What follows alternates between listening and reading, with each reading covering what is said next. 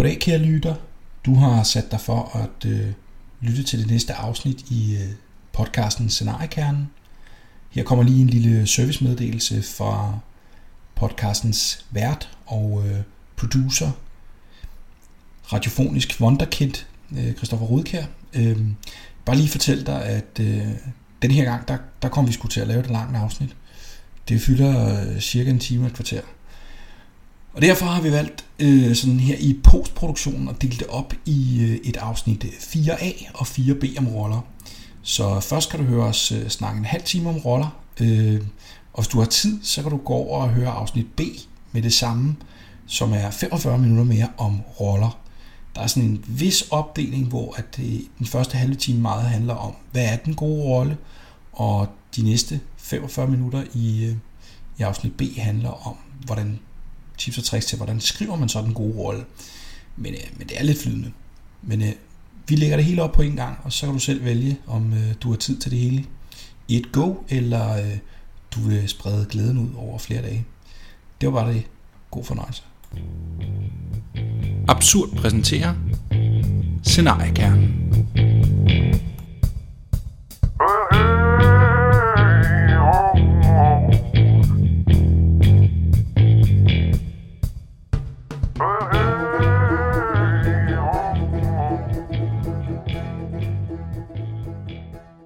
Hej og velkommen til Scenariekernen.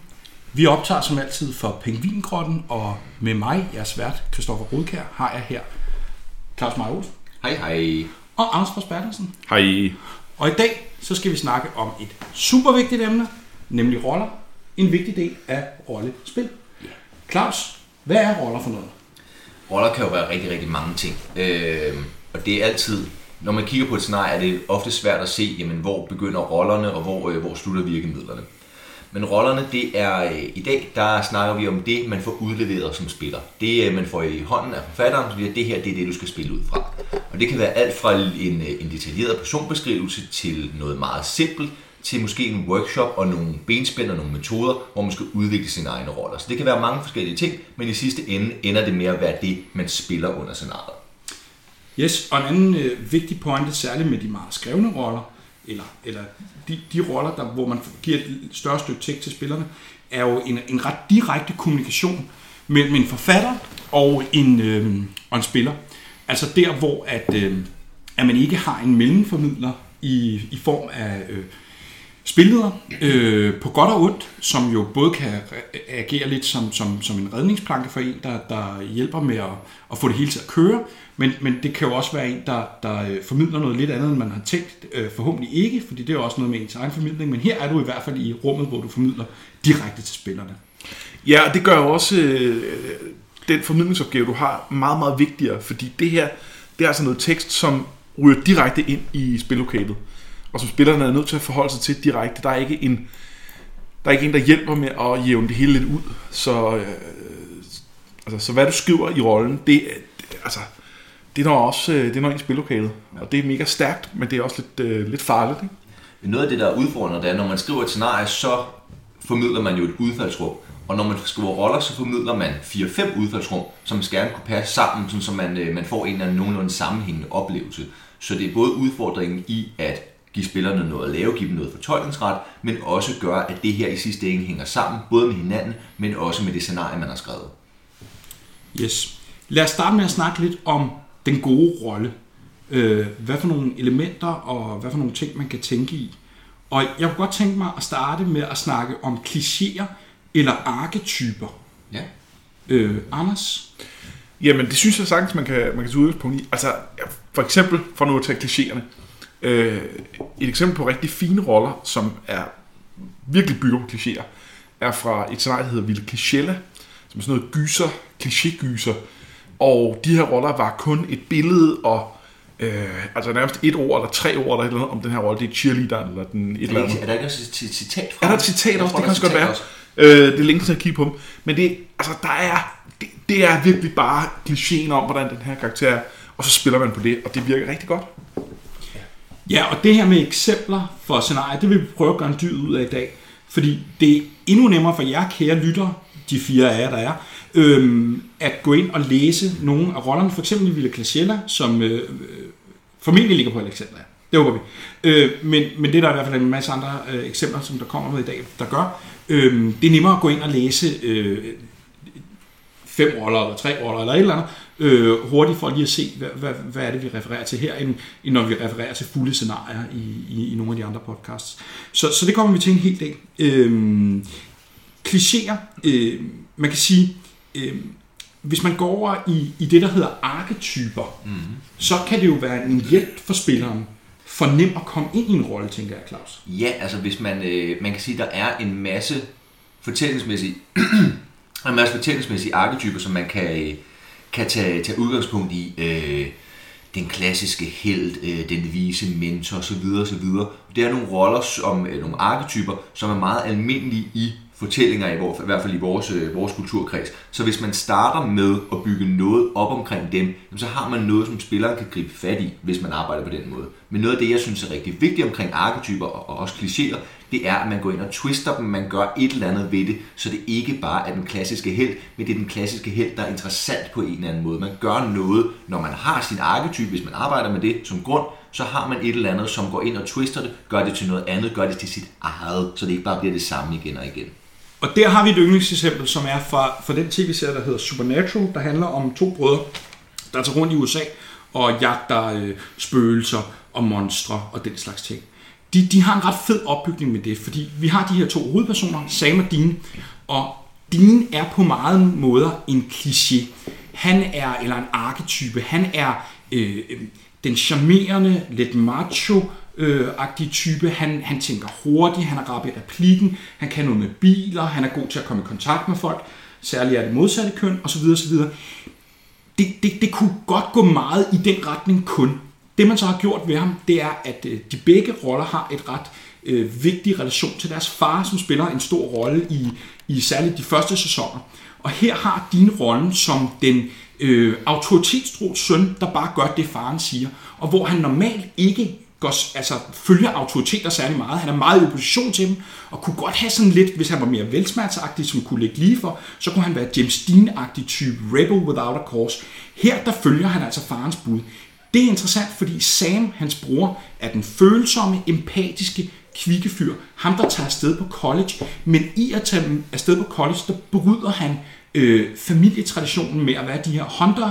Øh, og han gør det i høj grad som en del af et faderopgør. Det vil sige, at man har taget to roller, som egentlig kunne ligge ret meget til højre benet, og sådan twistet deres forhold til den tredje vigtige rolle, den her far. Og så får man altså bare gods til rigtig mange sæsoner på begge roller. Det kunne man nemt oversætte til rollespil. Ja, det er noget, der er meget nemt at applicere, når man sidder selv og skriver. Hvis man måske er lidt usikker på, hvad man gør, så er det helt fint at tage udgangspunkt i nogle klassiske troper, faderopgør for eksempel. Men så gå ind og sige, jamen, hvordan kan jeg prøve at, at pille ved en enkelt lille ting, og gøre den her enkelt lille ting til noget andet, end det det plejer at være, sådan så vi får noget, der, der føles nyt og føles interessant.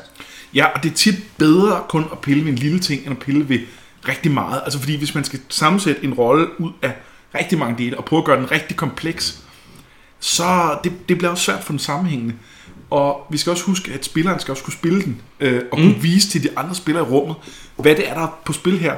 Så det er nemmere at lægge sig lidt op af noget, vi kender, og så ændre de sidste 10 eller 20 procent, som for eksempel med Sam og Dean, og som et utal af andre karakterer i film og bøger og alt muligt. Hvis en forfatter som George R. R. Martin, som har skrevet Song of Ice and Fire, som Game of Thrones er bygget, serien er bygget på, er meget god til at gøre det her med at tage noget, der er en meget, meget klassisk fantasy-trope, og så tage en enkelt ting og twiste den. Øh, sådan så den, den edle ridder er en edle ridder, men der er også en eller anden ting, der er galt med om der er en eller anden ting, der er off. Og de her ting, der er off, er det, der er, gør arketyper til interessante roller, og ikke til klichéer. Og så har vi i forhold til klichéerne, at når vi er ude i nogle af genrestykkerne, for, som for eksempel horror Villa Clichella, man kan også nævne øh, klassikeren Tropical Zombies, mm. som, som har lidt af det samme. Man spiller cheerleaderen, man spiller øh, øh, quarterback-typen, man spiller geeken osv. osv. Altså, der må man godt gå fuld kliché. Ja. det passer til det. Øh, Ja, det, det er jo, der er det jo en del af, af selve genren, at det skal være sådan. Præcis. Men, men det, er, det, det er måske en, en gennemgående ting, som jeg er sikker på, at vi kommer til at nævne en masse, det er det her med, at i sidste ende kan man gøre alt, det skal bare passe til scenariet. Der skal være en grund til, at man gør, som man gør. Hvis man har de helt nedbarberede klichéer eller arketyper, jamen så skal det være, fordi det er et- et scenarie, der understøtter det. Hvis man har de meget komplekse roller med masser af twist, så er det fordi, det er et scenarie, der understøtter det. Rollerne skal hænge sammen med scenariet. Det var klichéer. Anders, andre vigtige sådan, grundtanker om den gode rolle? Jamen, jeg, har- jeg har meget en kæphest med, at en god rolle, den skal passe ind i den fortælling, den er en del af. Øh, og det handler lidt om, jeg har, øh, altså, både som, som spiller og som dommer, sådan noget, jeg har oplevet nogle gange, hvor man læser nogle roller, og de har egentlig en interessant psykologi, men, men, men, men de bliver aldrig aktiveret i det scenarie, de kommer ind i. Øh, og det kan, jeg kan blive rasende over det. Øh, jeg har, som nævnt oplevet det som dommer. Nu vil jeg komme med et eksempel, hvor jeg var spiller øh, på et vikingkon for mange år siden, i et øh, drager- og dæmoner-scenarie, sirs. hvor jeg spillede sådan en fægtemester, som vist nok hedder en spredhøg, eller sådan noget i det her. Spillede du en and? Var din, øh, din fægtemester en jeg mener, han var en menneske. Ah, det synes jeg, det er Øhm, fail der. Men han havde, han øh, var sådan en, der havde en lidt feminin udstråling, og havde, havde haft en øh, lærermester, der havde prøvet at lave nogle ting med ham øh, seksuelt, som han ikke rigtig var interesseret i, fordi han selv var heteroseksuel, og lærermesteren øh, ligesom mente, at den her lidt feminine unge fyr, ham kunne han da øh, udnytte. Og der havde, det havde han nogle kæmpe issues med. Og altså, det var måske ikke den mest originale konflikt, men jeg glæder mig til, at den skulle spilles ud. Jeg glæder mig til, at der kom noget i scenariet, som på en eller anden måde aktiverede det her. Det kom aldrig. Jeg tænkte, Nå, men det, det, det er mit karaktertræk. Det er der, hvor jeg skal spille noget rollespil. Det er der, hvor, jeg, hvor de, bliver, de bliver vedkommende. Det kommer aldrig. Øh, Og jeg er virkelig på den der galej med, at, at det kan også gøre mig øh, harm. Altså det der med, og jeg har det meget sådan med roller, jeg kan godt lide at blive forført og, og ført ind i scenariet på en fed måde. Og jeg, jeg læser meget af de der roller, og det er meget der, hvor min forventning til spillet skabes i, i den der optakt. Og hvis jeg sidder med en rolle, hvor jeg tænker, det her, det bliver skide godt, og så bare, det går op for mig, min rolle har ikke noget at gøre med det her scenarie. Det, øh, er der nogen, der kommer til at bygge dem ud eller et eller andet? Øh, og det kan også være hele gruppen, der, der aldrig kommer at spille. Det kan gøre en så ærgerlig, og man kan også komme til at spille sådan lidt forceret, øh, hele tiden sådan, sådan prøver at få sin kæphest ind med at vise den der side af ens rolle, men der er ikke rigtig plads til det. Hvordan viser man det, hvis, øh, hvis det bare er et dungeon crawl uden, uden plads til det? det? Det er bare frustrerende. Ja. Og det er jo igen det her med, at, øh, at rollerne skal passe til scenariet. Øh, jeg plejer meget at snakke om, når jeg, jeg har også været dommer nogle gange, og der plejer jeg meget at snakke om, at jeg bedømmer roller ud fra deres relation, eller relationen mellem scene og rolle, relationen mellem fortælling og roller. Hvis jeg har en rolle, som har en masse issues, så skal jeg også have en fortælling, hvor jeg har mulighed for at spille de her issues ud. Hvis det er bare noget, jeg ved alene, og der aldrig nogensinde kommer i spil, så er det super ligegyldigt. Men hvis jeg får muligheden for at spille de her ud, jamen så er det en rolle, der passer godt til et scenarie. Der er så også den anden variant, øh, som Emil, nu, nu har Anders snakket om sin, øh, sin kæphest, jeg har også en kæphest, eller 39, øh, og den her, det er, at jeg kan ikke lide, når noget har en for en-til-en relation mellem scenen og rollen. Jeg plejer at kalde det call and response rollespil, hvor man for eksempel har en, øh, en rolle, der er mørkere, og så på et tidspunkt så kommer der en scene, hvor der kommer noget mørke, og så skal jeg vise jer mørkere. Og det har egentlig ikke noget at gøre med resten af fortællingen. Det har egentlig ikke noget at gøre med, hvem min rolle er. Men der er bare lige det her karaktertræk, som jeg lige skal vise frem i den her scene. Og hvis man kun har den her ene scene til at vise sit karaktertræk frem, og det ligesom er noget, der er påkrævet, det er forfatteren, der siger, nu skal du vise, du er mørkeret, det er bare ikke særlig interessant som spiller. Det er ikke en særlig interessant rollespilsoplevelse for mig at bare vise, ja, der står jeg er mørkeret, nu er jeg mørkeret. Det, det skal være lidt mere dynamisk, det skal være lidt mere interessant. ja, der må gerne være flere karakterer, der har noget på spil samtidig Ja. i, i scenen. Ja. Øh, Jeg har jo netop noget på spil, fordi det, at jeg skal vise, at jeg er mørkeret, er jo ikke noget, jeg har noget på spil i. Det er bare, at jeg viser et karaktertræk, jeg har. En anden variant af det der, øh, det, den der sådan meget skabelonagtige fortælling, nu er, vi, nu er vi i relationen mellem rolle og fortælling, øh, og vi vender nok også tilbage til det, når vi senere i en podcast snakker om, om fortællinger.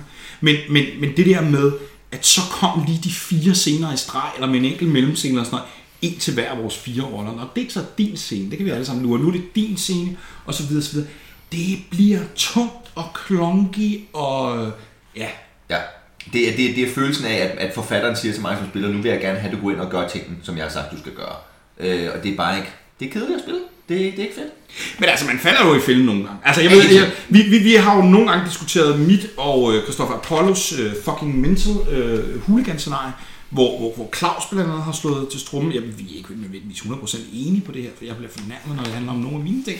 Nej, øh, men, men, men, men der er nemlig nogle scener, hvor at, at, øh, at nu spiller vi på den forskellige rolles konflikt, og så, så spiller de andre bipersoner rundt om det. Og det, det er også det der eksempel, hvor man kan sige, altså, det, det, det virker, og, og all in all, udmærket scenarie, men øh, den ting er ikke så elegant i det. Kunne vi have lavet noget, hvor enten deres konflikter var nemmere at spille om i plenum, Ja. eller nogle scener, der havde været mere og, og, øh, faciliterende for, at flere tingene kom ud ja. samtidig. Jo, og det, men, det, det, det, der, det der er mit problem med det scenarie, øh, og det er, at, at man meget går ind i scenerne og viser, at jeg har den her konflikt. Ja. Jeg viser, at jeg ikke kan lide pakistanere ved den her konflikt, men jeg udvikler, ud, øh, udvikler ikke min rolle ved det. Jeg kommer ikke et nyt sted hen. Det, der, det er ikke særlig interessant rollespil for mig at vise, at jeg har det her karaktertræk og ikke gør andet med det.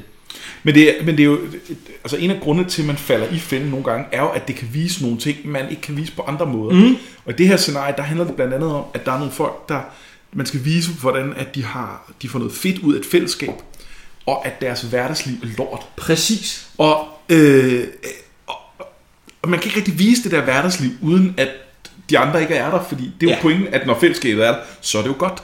Øh, og så står man med problematikken, og måske kunne det være løst øh, mere elegant, I don't know. Eller, eller også kunne det ikke. Men, men, Men- men, og, og, og det er øh, også et tilfælde, det der put the pressure on, ikke? Jo. De skal presses i deres hverdagsliv for at vælge fællesskabet, eller, eller have øh, at fællesskabet bliver mere øh, øh, tiltrækkende. Så, så, så man falder let i fælden, og det, det nogle scenarier kan måske have brug for det, men, men pas på med det. Øhm, og så vil jeg sige, øh, altså, det er, øh, det er okay, at, øh, at ikke alle karakterer har noget på spil i scenen. Mm. Ja. Det er ikke sådan, at man behøver at sige, at alle, alle fem, eller hvor mange der nu er i en scenarie, de skal være med og, og have noget. Nej, de kan også være der for at reagere, eller for at have ja. Noget, en væg at spille det karakter trækker op imod osv. Øhm, Men, men, men jeg tror, det er noget, der er godt at spørge sig selv om, det er, altså, kigge på sine roller, kigge på sine fortællinger og sige, hvorfor er det de her roller, der gennemlever den her fortælling? Ja. Hvis der ikke er en grund til, at det er dem, så har du skrevet nogle forkerte roller. For der skal være en grund til, at det er præcis de roller, der gennemlever den her fortælling. Og Claus, så ved jeg, at du, øhm, du er glad for den her øhm, både arbejdsteknik, men også bare sådan et generelt øh, grundsyn omkring wants og needs i roller. Kan du ikke fortælle lidt om det? Jo, øh, altså det er, en, øh, det er en måde at snakke om, øh, om roller, som, øh, som kommer fra teatret og fra, øh, fra filmverdenen. Uha! Ja, ja, ja, ja, ja, jeg sidder her med min pluder på ryg på. Jeg tager, er lige, mosen? jeg tager lige en brunkage i baggrunden, for nu bliver det godt. Ja, Og brunkage. Øh, grundlæggende handler det om, at når man laver roller, så, øh, så noget af det, der er rigtig vigtigt, det er, de skal have nogle wants. De skal have nogle ting, de gerne vil. De skal have nogle ting, de helt, øh, hvad hedder det, øh, på overfladen, de, de ved godt, at de gerne vil det her. Han vil gerne, den her rolle vil gerne have hævn over orkerne, der, øh, der, der slår hans familie ihjel. Det er et want, det er en ting, jeg gerne vil, det er et drive for min rolle. Når man har et want, så skal der også være noget modstand. Der skal være noget, som gør, at det er svært for mig at opnå det, jeg gerne vil. Det kan være en ydre modstand, hvor at Orgar har her mange flere hitpoints end mig. Eller det kan være en indre modstand, hvor min mor faktisk også var en ork. Og det finder jeg ud af midt i snart, og det er lige pludselig rigtig svært for mig at skulle, øh, skulle dræbe alle orker. Så noget, der giver mig en modstand for, at jeg ikke bare kan gå ud og opnå det, der er mit ord. Men der, hvor det bliver rigtig interessant, det er, når rollerne også har et need. Når de har noget ubevidst, som de egentlig har brug for, som gerne skulle være i, øh, hvad hedder det, i modstrid, eller som, som skulle komme i kambolage med det, øh, det want, jeg har. Så jeg har noget, jeg, jeg eksplicit gerne vil, men jeg har også noget, jeg dybt inde i min sjæl har brug for. Og de to ting skulle gerne clashe. Hvis jeg har øh, gerne vil slå alle orker ihjel, og mit inderste behov er, at, øh, at jeg skal forsones med min mor, der er ork, jamen så har vi noget potentiale for indre konflikt, vi har noget potentiale for drama. For ligesom at blive i prætentiøse algorier, så, øh, så er der en, en forfatter, der hedder øh, William Faulkner, som er amerikansk forfatter, øh, som har sagt, at det eneste, der er interessant at skrive om, det er the human heart in conflict with itself. Det handler igen om, at de eneste roller, der rigtig er interessant, når vi, specielt når vi snakker drama, det er roller, der har en indre konflikt, som gerne vil flere modstridende ting. For hvis en rolle bare vil en ting, der er nem at opnå, så bliver det ikke en særlig interessant rollespilsoplevelse. Men hvis jeg, min rolle gerne vil flere modstridende ting, og må ofre den ene for at få den anden, så har vi noget drama, så har vi noget fedt. Så wants and needs er en måde at finde ud af, hvad er det, der er modstridende i min rolle? Hvad er det, der gør, at jeg får en fed konflikt? Men man kunne måske godt, nu det er rollespil, og man skal omsætte det til, og man er nødt til at lægge noget af det her over på spillerne, så kunne man måske godt sige, at at de, altså så længe man, man sparker nogle, øh, nogle ting, som, som rollerne vil, eller har behov for, eller et eller andet samsurium af det, ind i det, så behøver det ikke at være helt så klart opsat, som i andre typer fiktion, med at det er et wanted need. Nej. Øh, og så kan spillerne måske gribe det undervejs, og, og fortolke, om, om det er det ene eller det andet for den her konkrete rolle. Ja, Jo, og noget af det, noget af det, det- det mit måske yndlingsscenarie, nej ikke måske, nok mit yndlingsscenarie, det er, øh, det er indtil vi finder ham, som er fra festival her i 2016, og noget af det, de gør, det er rigtig, rigtig godt, det er, at der er to hovedroller, som har enormt mange needs og mange wants, og de strider i alle mulige retninger, og så kan man gennem fortolkningsprocessen, så kan man gå ind og sige, okay, jeg vil gerne fokusere på de her wants og de her needs, fordi det i det, den afvikling, vi har, det giver den mest interessante oplevelse. Så igen det her med, at selvfølgelig skal der være noget indre konflikt, øh, og det kan man øh, etablere gennem wants og needs, men der skal også være et fortolkningsrum og et udfaldsrum, som gør, at det her ikke bare er dikteret, det her det er ikke skuespil, men det er noget, hvor jeg som spiller kan trække de i forskellige retninger gennem de valg, jeg tager.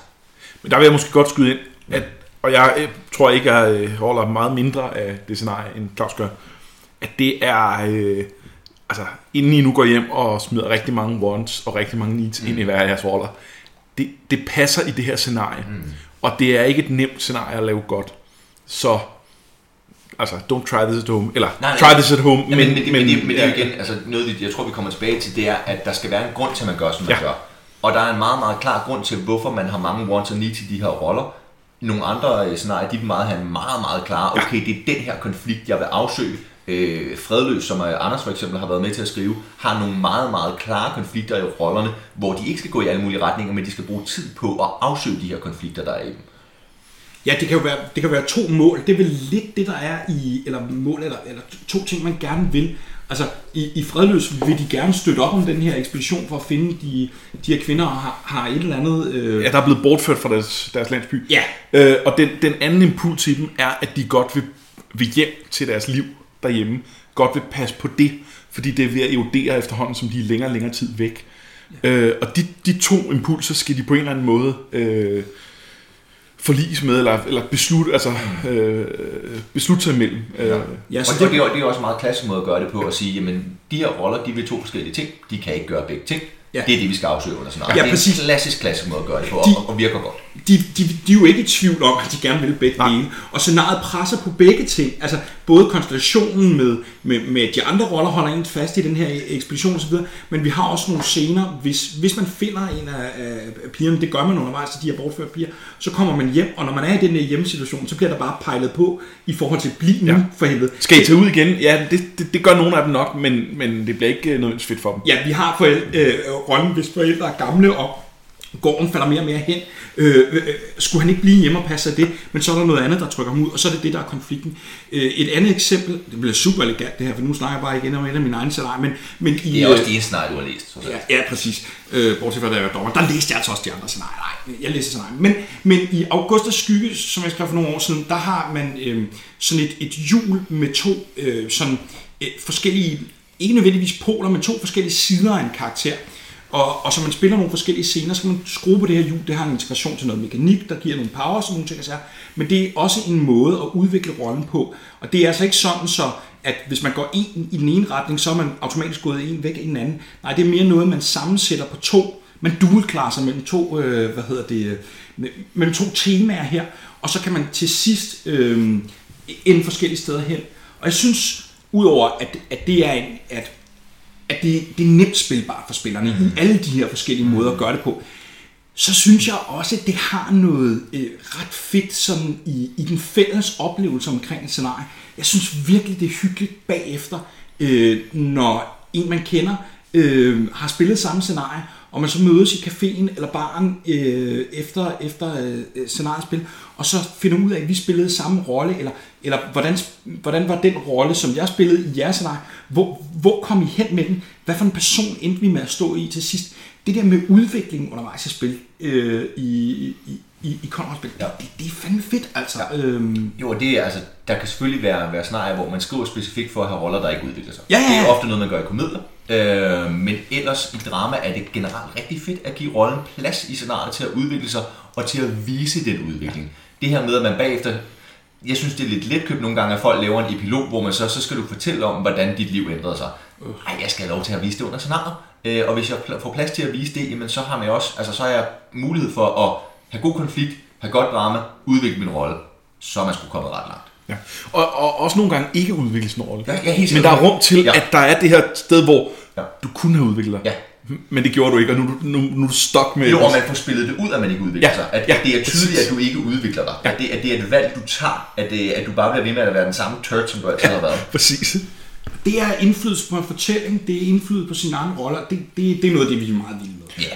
Og der er noget med, at det, den der modstand i rollen, det, want and need, øh, indre konflikt, at det er med til at skabe udviklingspotentiale. Ja. Det er det, der, der ligesom skaber Ja. øh, Jo, fordi for det. den klassiske udvikling er jo, at jeg finder ud af, at mit want er ikke i virkeligheden det, jeg vil Ja. have, men jeg vil i virkeligheden have mit need, og nu går jeg efter det. Ja. Det gør, at min rolle ændrer sig, og det gør, at, at, at spillet ændrer sig, fordi jeg lige pludselig går efter noget andet. Ja. Eller jeg er lige ved at se, at det er sådan, Ja. og så vælger jeg at lukke øjnene og sige, dræb de fucking orker. Jeg får muligheden for at få opfyldt mit need, men jeg Ja. vælger at gå efter mit want. Det er jo også ja. en, en interessant scene.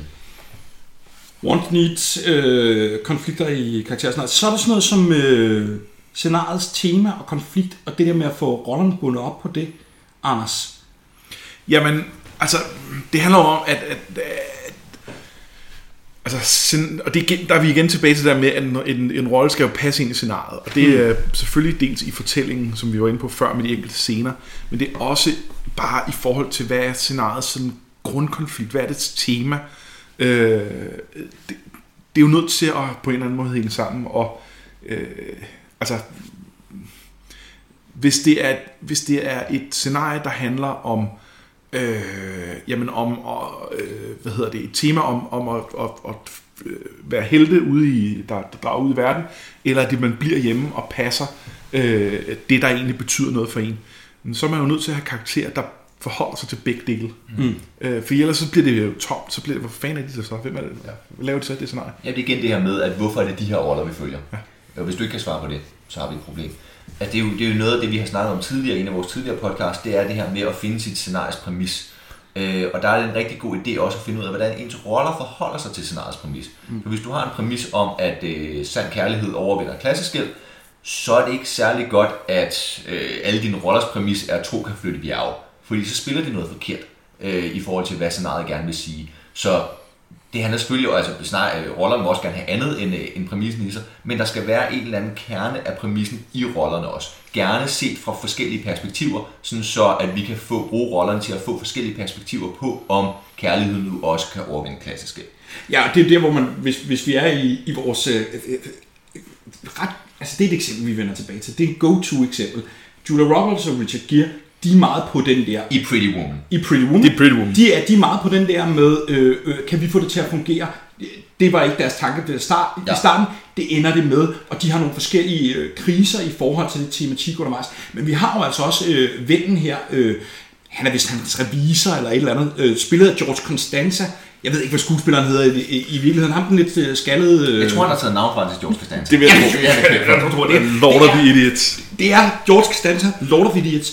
Øhm, han er jo modstander af den her, ja. Eller han, han siger nej til den her øh, præmis, det, eller det her spørgsmål. Jo, han, han, siger, han er jo netop en ydre modstand, der forholder sig til præmissen. Ja. Ja. Altså han er en ydre modstand, fordi han ser præmissen på en anden måde, end de gør. ja, og derfor får vi den her scene, hvor han lige pludselig tilbyder Julia Roberts øh, nogle penge for at gå i seng med ham osv., osv. fordi det, det er sådan, han, han ser verden og ser hende. Og omvendt har vi så øh, den her øh, hotelmanager, som, som omvendt støtter, understøtter ja. hende undervejs, og, og godt kan se, at hun er en uslingen diamant, og, og hjælper hende med at overvinde det her klasseskæld, og tror på, i sådan en My Fair Lady-agtig stil, at, at, at, at det kan godt lade sig gøre. Han kan godt shine hende op. Ja, ja og, og vise hende, hvad der er en clanfork, og, og hvad det nu er for øh, men, men, men, men det er bare, altså det kan man virkelig godt tænke i rollespil. Tag det cue der og sige, jamen, øh, der er nogen, der forholder sig, øh, de forholder sig alle sammen til præmissen. Nogle måske sådan meget tæt på, og nogle mere supporting, eller, eller, eller som helhed og sådan noget. Der er mange nyheder der. Det er noget af det, man kan overveje, det er også, øh, igen, nu kommer en reference, øh, Christopher Fogler har skrevet en fantastisk bog, der hedder øh, Writer's Journey, som handler om, øh, om, om, hvordan man skriver filmmanuskripter. Og noget af det, han snakker om, det er, at roller skifter øh, hvad skal man sige, øh, position i forhold til hvilken scene det er. Så i nogle scener, der vil min rolle være din modstander, og i andre øh, scener vil jeg være objekt for Anders' rolle. Øh, så det er igen det her med, at alle roller behøver ikke være i fokus i alle scener, men man kan godt give dem forskellige formål i forskellige scener ved at, at mingelere dem omkring det her centrale præmis, man arbejder med. Men der er måske noget, noget vigtigt at bemærke omkring den her Julia Roberts ting, øh, eller Pretty Woman ting, at det er, hvad hedder det, øh, vi har de, de to hovedkarakterer mm. er dem, der er inde i midten af handlingen og er i tvivl, og det er dem, det er på spil for. Og de to andre eksempler, vi lige har, det er jo biroller. Mm. Øh, og det er, de, det er de jo selvfølgelig, fordi nu er det en film om to mennesker og deres kærlighedsforhold. Og det kan man også lave et scenarie om, det er helt fair.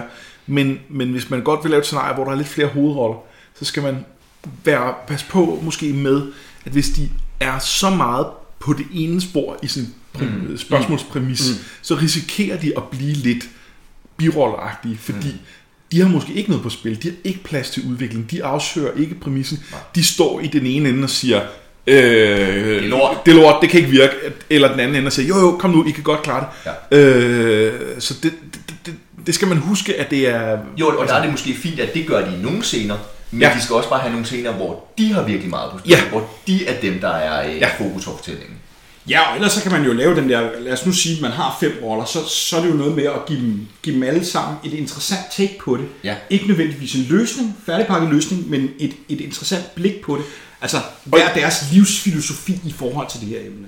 Og i eksemplet kunne det være, at ham, der er meget skeptisk i den her situation, han er det specifikt, fordi han mener, at det med en prostitueret kan ikke virke, men der kan være, han kan selv have en personlig øh, konflikt omkring øh, kærlighed og klassisk hjælp, øh, som hvor der er nogle andre ting end det med den prostituerede. Det vil sige, at der er et andet vinkel, hvor han er mere i tvivl.